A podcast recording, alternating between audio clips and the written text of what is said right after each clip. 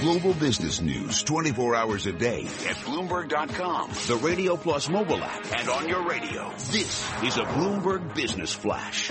And I'm Karen Moskow. This update's brought to you by Sector SPDR ETFs. Why buy a single stock when you can invest in the entire sector? Visit sectorspdrs.com or call 1-866-SECTOR-ETF.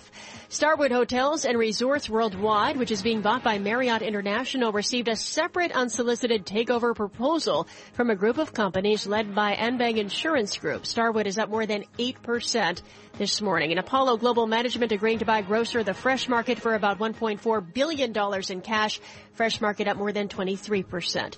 U.S. stock index futures lower. S&P E-mini futures down 5 points. Dow E-mini futures down 26. NASDAQ E-mini futures down 10. The DAX in Germany's up 1.4%. 10-year Treasury up 230 seconds. The yield 1.97%. NYMEX crude oil down 2.6% or 98 cents to 37.52 a barrel. COMEX gold is down 3 tenths percent or $3.30 to 12.56.10 an ounce. The euro, $1.1109. The yen, 113.64. And that's a Bloomberg Business Flash. Tom and Mike.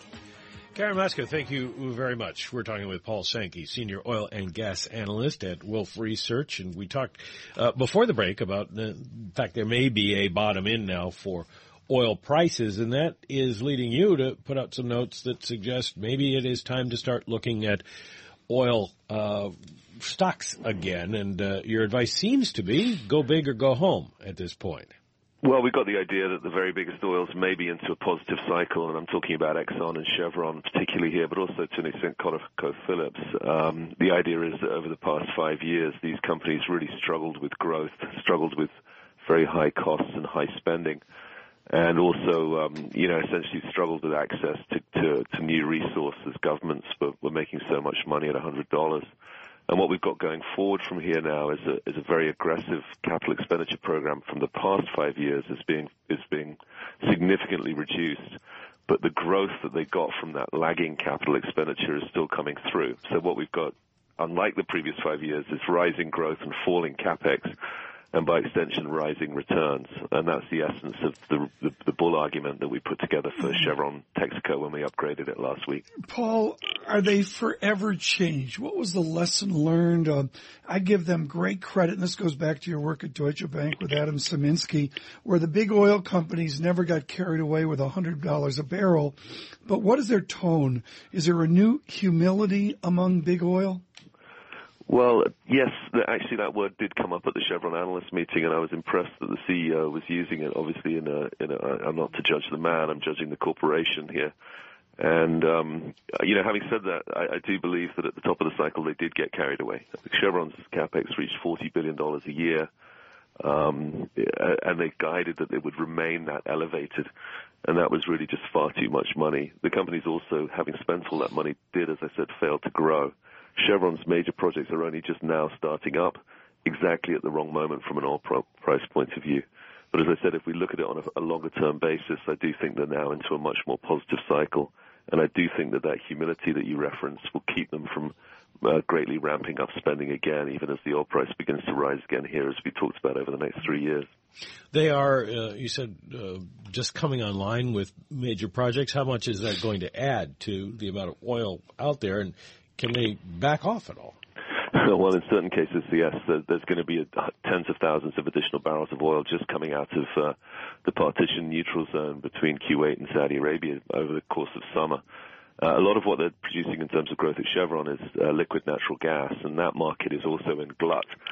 So the additional volume is definitely not needed, and, and what we really need to see here is a correction in overall global supply, which essentially we're getting from the lowered rig count in the U.S. That's the first mechanism.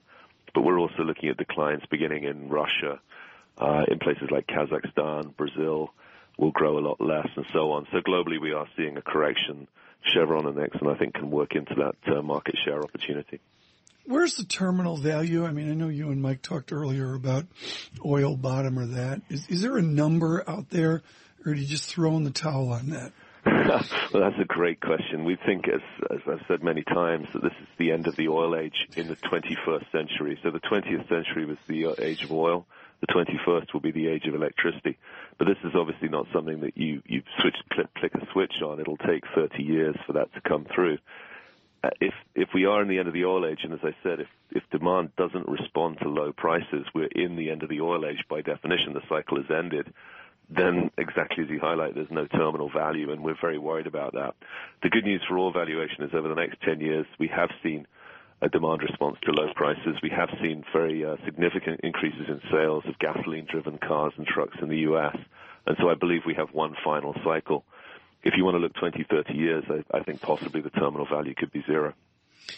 When you talk about um, the majors, the, the, the big ones, uh, even with the problems they have in the most recent quarter, Exxon, for example, has 1.8 uh, billion dollars in in free cash flow. What if they're not going to be ramping up um, their capital spending? What are they going to do with the cash?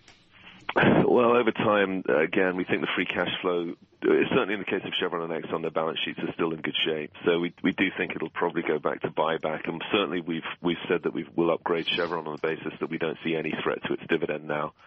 Um, uh, we're still expecting, we think Russia, Russia, the loss of Russia is going to force Exxon into making a big deal. The problem is they're the only big buyer and the market knows they're coming. So everything that's worth buying from an operational point of view for, for Exxon is very aggressively priced.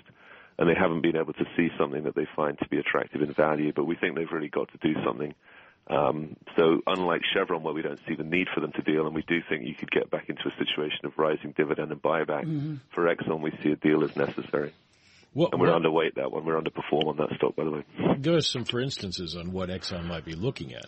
Permian. There's no question that the number one oil field in the world today, the number one oil play in the world today is the Permian in Texas, right in their backyard. Multiple stacks and zones there, so an almost unlimited upside. Um, you know, the new technology that we've seen here has made the break evens come all the way down into the 20s, uh, uh, $20 a barrel type range.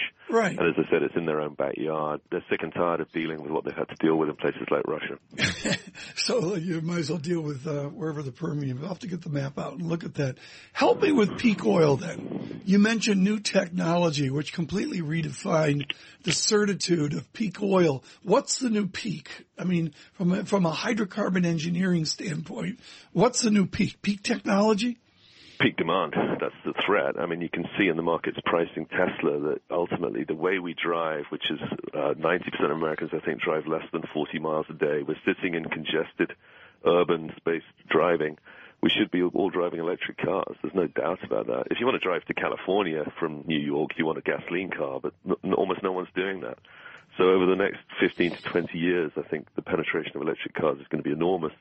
And that's 40, 50% of global oil demand is basically transport demand. Then how so, can you be institutionally long oil? It's like you can be in it and, you know, but then five or 10 years from now you got to get out?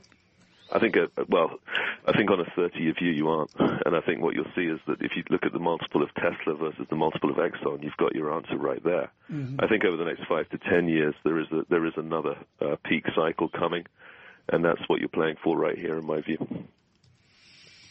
Interesting. In the meantime, um, Bloomberg government has a note out uh, this morning.